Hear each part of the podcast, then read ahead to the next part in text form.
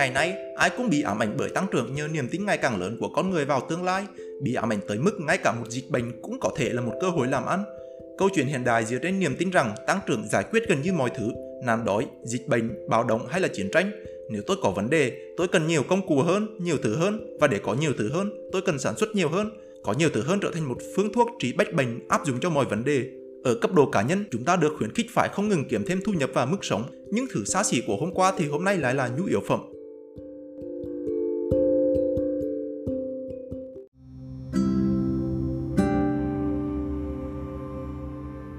Xin chào tất cả mọi người, chào mừng các bạn trở lại podcast đọc sách với Nguyễn Việt Linh và mình là Nguyễn Việt Linh. Rất cảm ơn mọi người đều đáng dành thời gian quay lại lắng nghe mỗi tập, cùng thảo luận, học hỏi và phát triển cùng nhau. Thật đáng tiếc là hiện nay làn sóng Covid đã trở lại với Việt Nam chúng ta và sự cách ly xã hội đang được siết chặt ở nhiều thành phố. Hy vọng các bạn hãy kiên nhẫn như ở làn sóng Covid đầu tiên, tích cực hợp tác với chính phủ và mọi người như tổ tiên chúng ta đã hợp tác linh hoạt để thống trị thế giới để đánh bại các dịch bệnh như nạn đói, nạn đầu mùa hay dịch thạch trong quá khứ. Hôm nay, mình muốn trao đổi với mọi người phần 2 nội dung quyển sách Homo Deus, lược sử tương lai của tác giả Yuval Noah Harari. Ở tập trước phần 1, chúng ta đã đề cập đến tại sao loài người lại có thể chinh phục thế giới, chính là nhờ vào khả năng hợp tác linh hoạt với số lượng lớn, với khả năng tính vào những câu chuyện hư cấu. Thì tại tập này, chúng ta sẽ hiểu được Homo sapiens mang lại ý nghĩa cho thế giới như thế nào.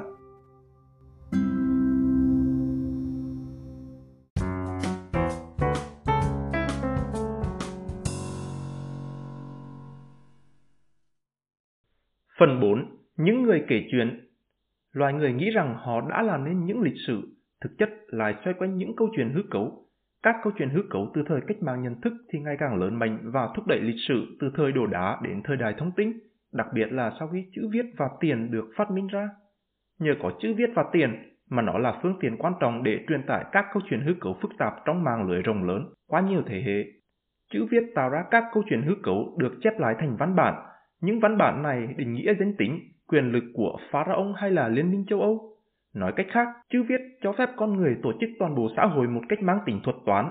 Mỗi người chỉ là một bước nhỏ trong một thuật toán khổng lồ, phải tuân theo các quy định, thủ tục và chính tổng thể thuật toán đó mới đưa ra các quyết định quan trọng. Đấy, chúng ta gọi là bộ máy hành chính. Các văn bản ngày càng trở nên quyền lực và linh thiêng hơn.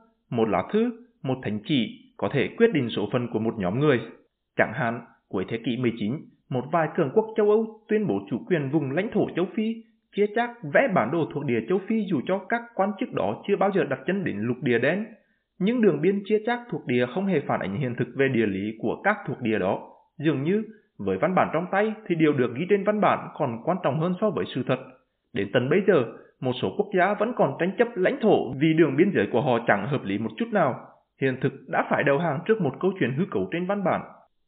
Một ví dụ khác Điểm số trong trường học, giá trị của từng học sinh được đánh giá qua điểm số, trong khi giá trị của cơ sở giáo dục được đánh giá theo tỷ lệ đỗ đại học, tỷ lệ giải thưởng.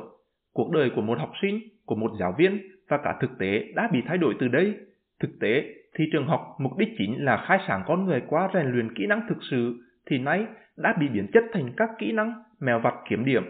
Một vài nhóm người hành chính áp đặt niềm tin hư cấu lên điểm số, theo phản ứng dây chuyền tác động cả tuyển sinh, việc làm và tương lai nên ai cũng dốc sức để đạt điểm tốt.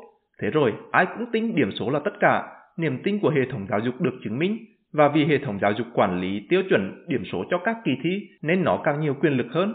Tương tự như thế, chính phủ chế ra những tờ tiền giấy vô giá trị rồi lại tuyên bố chúng có giá trị và sử dụng để định giá cho những thứ khác, dùng quyền lực để áp đặt niềm tin vào tiền bạc, và do đó ai cũng không còn lựa chọn nào khác là kiếm thêm vài tờ. Sau đó, khi ai cũng tin vào đó thì giá trị của nó tăng lên, niềm tin của bộ máy hành chính được chứng minh và vì chính phủ quản lý tiền giấy nên quyền lực của chính phủ tăng theo. Những câu chuyện hư cấu giúp chúng ta hợp tác tốt hơn nhưng cả giá phải trả chính là sự hư cấu đó sẽ xác định mục tiêu hợp tác của chúng ta và các nỗ lực của chúng ta sẽ tăng cường quyền lực cho các thực thể hư cấu đó thay vì làm cho cuộc sống của các sinh vật tri giác trở nên tốt hơn. Nhắc lại, nếu ai cũng tính điểm số là tiêu chuẩn tốt nhất trong các trường học, kỳ thi, thì mục tiêu của mạng lưới giáo dục lại là điểm số một trường học được thành công nếu 100% học sinh đạt điểm 10. Hãy nhớ rằng, lịch sử là hàng nghìn câu chuyện khác nhau, và khi ta chọn kể một câu chuyện, thì ta cũng chọn bắt các câu chuyện khác phải lặng im. Và nếu ta đã áp đặt niềm tin vào điểm số, thì niềm tin về khai sáng, về rèn luyện kỹ năng con người buộc phải lặng im. Nói tóm lại, các câu chuyện hư cấu vô cùng thiết yếu đối với một xã hội phức tạp, nhưng các câu chuyện chỉ nên là công cụ, chúng không nên trở thành một mục tiêu hay thước đo của chúng ta, rồi chúng ta hy sinh cả đời chỉ để bảo vệ cho một tín ngưỡng nào đó hay kiếm thật nhiều doanh thu cho công ty. Các công ty, tiền bạc, tín ngưỡng hay thậm chí lãnh thổ quốc gia có thể chỉ là sản phẩm tưởng tượng của chúng ta mà thôi. Ai quy định lãnh thổ giữa châu Á và châu Âu? Ai quy định giá trị của một tờ giấy một đô?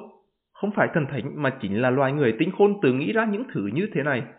Chúng ta phát minh ra chúng để phục vụ mình và thật là trở trêu khi chúng ta lại phải hy sinh tính mạng để phục vụ chúng.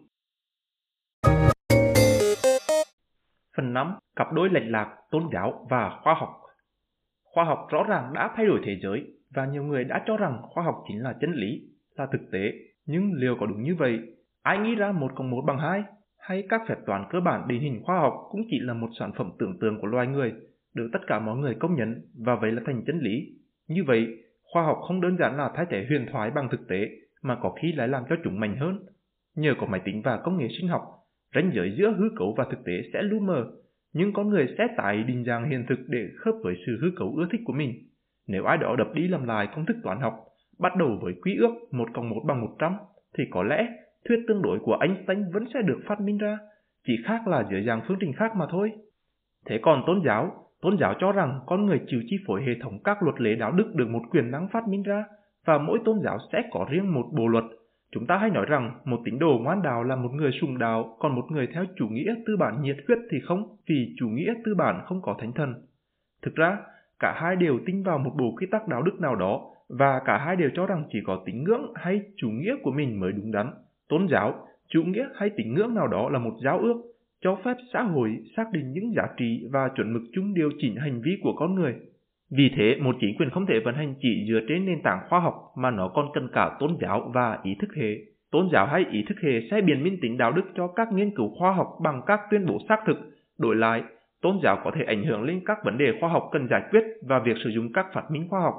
Giả sử một chính quyền muốn xây nhà máy điện than, sẽ ra sức tuyên truyền có nhiều điện, có tiền nghĩ sẽ có hạnh phúc hơn, dù cho việc xây dựng có thể làm ô nhiễm môi trường và đe dọa hàng nghìn sinh vật khác, kể cả người dân. Dựa vào cơ sở nào, chứng cứ khoa học nào ta có thể nói là sản xuất ra hàng nghìn megawatt điện năng sẽ có giá trị hơn so với bảo tồn môi trường sống tại đó. Thì đấy, ý thức hệ và tôn giáo sẽ biện minh cho sự tiện ích của việc sản xuất điện. Tóm lại, tôn giáo và khoa học mỗi bên tin vào một thực thể hư cấu khác nhau. Tôn giáo thì quan tâm trật tự, đạo đức và xã hội. Khoa học thì quan tâm đến quyền năng, quyền năng chiến thắng mọi bệnh tật, quyền năng chống lão hóa, quyền năng trẻ mãi, và điểm chung là tôn giáo và khoa học thích trật tự và quyền năng hơn là sự thật. Chúng có thể song hành cùng nhau, hình thành nên một thỏa thuận, một thỏa ước hiện đại. Đó là gì? Phần 6. Thỏa ước hiện đại Cách đây hàng trăm năm, các nền văn hóa đều tin rằng con người chỉ là một kế hoạch của vũ trụ. Các đấng toàn năng vũ trụ mang lại ý nghĩa cho con người nhưng cũng giới hạn quyền năng của con người và mọi thứ xảy ra đều là do kịch bản của vũ trụ giống như mình đã đề cập chủ nghĩa khắc kỷ trong tập 10 suy tưởng của Marcus Aurelius. Văn hóa hiện đại không tin vào kịch bản vũ trụ. Theo khoa học thì vũ trụ là sự hỗn loạn, ngẫu nhiên và chẳng có ý nghĩa gì. Và chẳng có đấng tối cao nào sẽ cứu rỗi hay mang lại ý nghĩa cho chúng ta hết. Thế giới hiện đại tin vào nguyên nhân hơn là mục đích và sẽ chẳng có giới hạn cho con người miễn là có cách. Có lẽ giới hạn duy nhất là sự thiếu kiến thức mà thôi. Không có thiên đường nào sau khi chết, nhưng chúng ta có thể tạo ra thiên đường khi đang sống sự toàn năng đã ở trước mặt chúng ta và văn hóa hiện đại là một cuộc mưu cầu quyền năng không ngừng trong một vũ trụ thiếu vắng ý nghĩa, được thúc đẩy bởi khoa học và phát triển kinh tế. Ngày nay ai cũng bị ám ảnh bởi tăng trưởng nhờ niềm tin ngày càng lớn của con người vào tương lai, bị ám ảnh tới mức ngay cả một dịch bệnh cũng có thể là một cơ hội làm ăn, và tình dùng chính là biểu hiện niềm tin trong kinh tế. Trước đó nhiều nghìn năm, chúng ta không có tình dùng vì chúng ta không tin vào tăng trưởng, Chúng ta không tin vào tăng trưởng vì chúng ta tin rằng vũ trụ và đấng quyền năng sẽ cân bằng mọi thứ, trong đó một người giàu lên sẽ làm cho một người khác nghèo đi. Và vì không tin vào tăng trưởng nên không có đầu tư và kinh tế trì trệ. Và vì kinh tế trì trệ nên ai cũng lại không tin vào tăng trưởng. Sự khác biệt chính là ở câu chuyện chúng ta tin ngày nay khác hẳn so với thế hệ tổ tiên. Câu chuyện hiện đại dựa trên niềm tin rằng tăng trưởng giải quyết gần như mọi thứ, nạn đói, dịch bệnh, bạo động hay là chiến tranh – nếu tôi có vấn đề, tôi cần nhiều công cụ, nhiều thứ hơn và để có nhiều thứ hơn, tôi cần sản xuất nhiều hơn. Có nhiều thứ hơn trở thành một phương thuốc trị bách bệnh áp dụng cho mọi vấn đề, mọi chủ nghĩa. Đảng Tiểu Bình có phương châm phát triển là chân lý duy nhất, là mọi thứ để tăng trưởng ngay cả khi các mark và Lenin không thích điều đó. Tại Singapore, người ta còn gắn lương các bộ trưởng với GDP quốc gia, nếu GDP giảm thì các bộ trưởng phải chấp nhận giảm lương. Niềm tin vào tăng trưởng kinh tế có lẽ được xem như một tôn giáo, hối thúc cá nhân, công ty, tổ chức bỏ qua bất cứ thứ gì có thể kìm hãm sự phát triển như là công bằng xã hội, sinh thái môi trường, các cấu trúc xã hội, các giá trị truyền thống ngáng đường đều bị loại trừ. Nhờ tăng trưởng mà con người nhìn nhận nền kinh tế như là một mối quan hệ cộng sinh, cả hai đều lời thay vì tối lãi, ánh lỗ như trước kia. Vậy tại sao kinh tế hiện đại có thể tăng trưởng? Bởi vì con người có thể khám phá ra các vật liệu và nguồn năng lượng mới. Có ba loại tài nguyên, vật liệu thô, năng lượng và trí thức. Khác với nguyên vật liệu và năng lượng có giới hạn, thì trí thức gần như vô hạn và càng được tích lũy theo thời gian.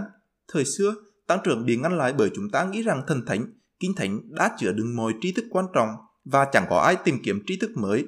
Có lẽ, phát hiện khoa học vĩ đại nhất của thế giới chúng ta hiện nay là phát hiện ra sự thiếu hiểu biết, dẫn đến độ số tìm kiếm trí thức, nâng cao khoa học và nhờ cải tiến khoa học, chúng ta lại phát hiện nguồn năng lượng mới, nguyên liệu mới từ động cơ hơi nước, động cơ đốt trong cho đến máy tính, năng lượng mặt trời. Do đó, năng lượng tài nguyên có lẽ không phải vấn đề lớn của chúng ta. Nỗi đáng sợ thực sự của sự tăng trưởng chính là sự bất ổn của hệ sinh thái. Trở treo thay là con người và các chính phủ không chịu chấp nhận những hy sinh về lợi ích kinh tế để ngăn chặn thảm họa sinh thái. Một điều trở treo nữa là khi thảm họa ập đến, người nghèo phải luôn chịu tác động nhiều hơn người giàu, dù cho thảm kịch là do người giàu gây ra. Các nước phương Tây thường vận chuyển rác đến xử lý ở các nước Đông Nam Á. Tổng thống Philippines đã chỉ trích Canada về vấn đề này cách đây không lâu. Người giàu không phản đối tăng trưởng vì họ tin tăng trưởng giúp khoa học tiến bộ, và khoa học tiến bộ đó sẽ là sự cứu rỗi cho hệ sinh thái. Nhưng người nghèo cũng không thể phản đối tăng trưởng để bảo vệ sinh thái. Đơn giản thôi, họ không thể suy nghĩ về hiện tượng nóng lên toàn cầu khi họ còn phải lo miếng ăn hàng ngày và tăng trưởng sẽ giúp cuộc sống họ khá lên. Vì thế, tăng trưởng chính là giá trị tối cao trong thỏa ước hiện đại. Bất chấp các thành tựu, chúng ta vẫn luôn cảm thấy áp lực làm việc, sản xuất nhiều hơn nữa bởi vì tăng trưởng là phép đo duy nhất. Mọi thứ, thành công đều phải quy về tăng trưởng.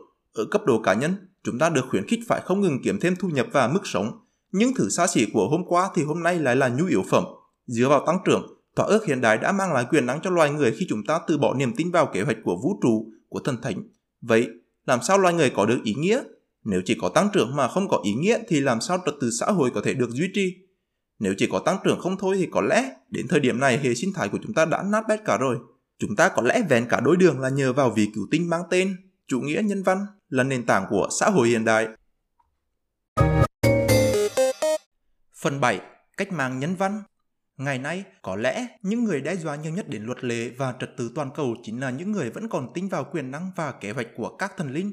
Chủ nghĩa khủng bố IS là một ví dụ, bởi vì các luật lệ dự án hiện đại đều nhằm mục đích tìm được ý nghĩa sống mà không bắt nguồn từ kế hoạch của một đấng siêu nhiên nào. Nó hoàn toàn mâu thuẫn với những người ngoan đạo cực đoan và thế là sự xung đột xảy ra. Nòng cốt của tôn giáo nhân văn hiện đại chính là sự tôn thờ loài người, cho rằng trải nghiệm của con người mới đem lại ý nghĩa cho vũ trụ. Nói cách khác, cốt lõi của chủ nghĩa nhân văn là tạo ra ý nghĩa cho một thế giới vô nghĩa, không phải là hoàn toàn từ bỏ niềm tin vào Chúa, mà là xây đắp niềm tin vào loài người, cho rằng con người là nguồn gốc tối thượng của ý nghĩa và vì thế ý chí tự do, ý kiến và cảm xúc của chúng ta có thẩm quyền cao nhất có vẻ chỉ có cảm xúc cá nhân mới có quyền định đoạt ý nghĩa thực sự trong hành động của chúng ta và kể cả người khác cũng không được phép áp đặt quan điểm của họ lên chúng ta. Điều đó có thể dẫn đến những sự biến minh nhân danh cảm xúc. Nếu một hành động không khiến cho bất cứ ai cảm thấy tồi tệ thì hành động đó hoàn toàn không sai. Tôi đã từng có trải nghiệm yêu đương với người này, bây giờ trải nghiệm đó đã biến mất nên thật dễ hiểu khi tôi tìm đến trải nghiệm với người khác bởi vì trải nghiệm cá nhân đó là ý nghĩa tối cao. Như vậy, ý nghĩa và uy quyền từ trên trời của thần thánh giờ đây là di chuyển hẳn vào bên trong suy nghĩ và cảm xúc của con người. Nguồn gốc thẩm quyền thực sự vẫn là cảm xúc của chính tôi. Khách hàng thì luôn đúng trong nền kinh tế nhân văn. Không ai có thẩm quyền bảo khách hàng họ sai. Ý kiến cá nhân thì phải được tôn trọng. Nghệ thuật thì là cái đẹp trong mắt từng người nhìn. Một chính trị nhân văn là một chính trị mọi người đều thể hiện quyền uy cá nhân từ cảm xúc của mình thông qua bầu cử. Khi con người ngày càng tính vào quyền lực từ trải nghiệm cá nhân, thì trí thức đạo đức sẽ là tổ hợp của trải nghiệm và sự nhạy cảm Trải nghiệm là một hiện tượng chủ quan bao gồm cảm giác, cảm xúc và suy nghĩ. Những cảm giác đó tác động lên bản thân sẽ tạo ra sự nhạy cảm và trải nghiệm. Sự nhạy cảm không phải là năng lực có từ sách vở mà là kỹ năng chỉ có thể được tôi luyện, trưởng thành và chín mùi trong thực tiễn. Chúng ta không thể trải nghiệm một thứ gì đó nếu chúng ta chỉ như robot không có sự nhạy cảm và ta cũng không thể phát triển sự nhạy cảm của mình trừ khi trải qua một chuỗi các trải nghiệm và mục tiêu tối cao của một người chủ nghĩa nhân văn là phát triển toàn diện tri thức đó thông qua phong phú các trải nghiệm trải qua toàn bộ cung bậc xúc cảm. Các đại lý du lịch, nhà hàng dịch vụ không bán vé máy bay, khách sạn mà là bán cho chúng ta các trải nghiệm mới. Các phim ảnh hiện đại thì tập trung vào cảm xúc. Chủ nghĩa nhân văn đề cao tự do cá nhân để trải nghiệm thế giới, để lắng nghe từ con tim và nội tại. Vậy giả sử tất cả thẩm quyền và ý nghĩa là từ trải nghiệm cá nhân, thì làm sao chúng ta có thể dung hòa được những mâu thuẫn cá nhân? Bởi vì trải nghiệm của tôi chắc chắn sẽ khác của anh.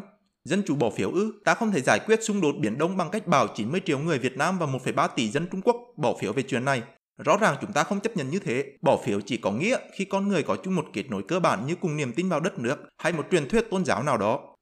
Vậy, giải pháp để giải quyết mâu thuẫn trong trải nghiệm cá nhân ở đây là gì? Một trong những giải pháp đó là chủ nghĩa nhân văn tiến hóa. Chủ nghĩa này tin rằng khi các trải nghiệm xung đột với nhau thì những người ưu việt nhất sẽ đả bài người khác. Trải nghiệm của một Einstein hay một Beethoven thì giá trị hơn nhiều của một người nghiền rượu và thật lỗ bịch nếu đối xử với họ như nhau. Những cá thể ưu việt là những cá thể có khả năng tốt hơn, tạo ra tri thức mới, đóng góp sự tiến hóa của nhân loại. Và một trong những nhà nhân văn tiến hóa nổi bật có lẽ là Hitler. Nói nhân văn nghe có vẻ mâu thuẫn nhưng thực tế Hitler lại theo chủ nghĩa nhân văn tiến hóa khi ông tin rằng người Đức là tầng lớp ưu việt, những nhóm người khác như Do Thái cần phải bị diệt chủng bởi vì cản trở chọn lọc tự nhiên. Như vậy, đầu thế kỷ 20, chủ nghĩa nhân văn tồn tại dưới ba nhánh khác nhau, nhân văn tự do, nhân văn tiến hóa và nhân văn xã hội. Chủ nghĩa nhân văn xã hội đi ngược lại với chủ nghĩa nhân văn tự do, cho rằng nhân văn tự do quá tập trung vào bản thân mà không để ý người khác.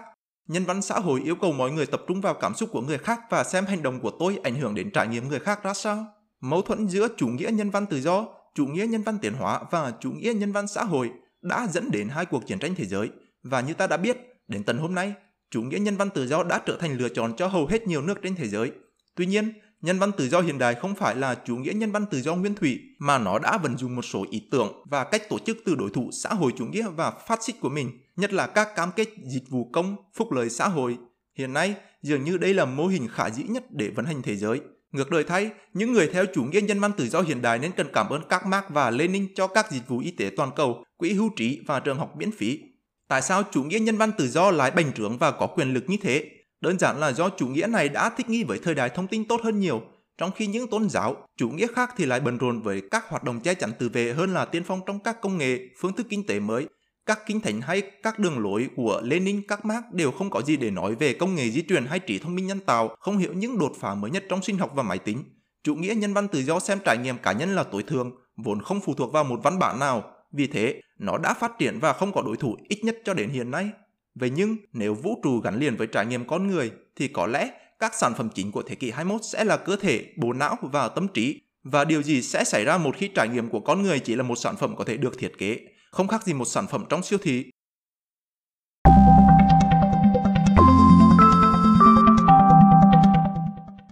Cảm ơn mọi người rất nhiều khi các bạn vẫn tiếp tục lắng nghe.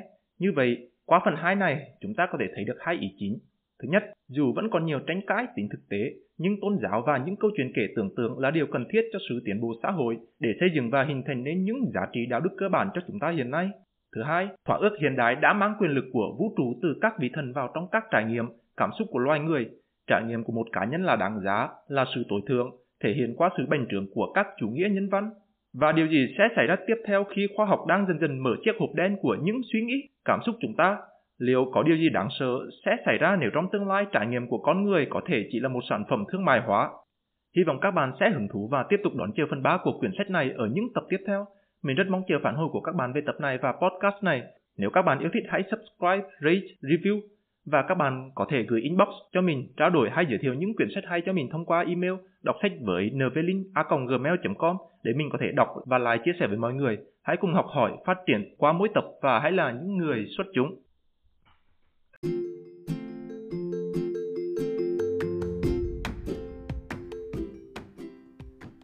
Mình là Nguyễn Việt Linh và các bạn đang lắng nghe podcast Đọc sách với Nguyễn Việt Linh.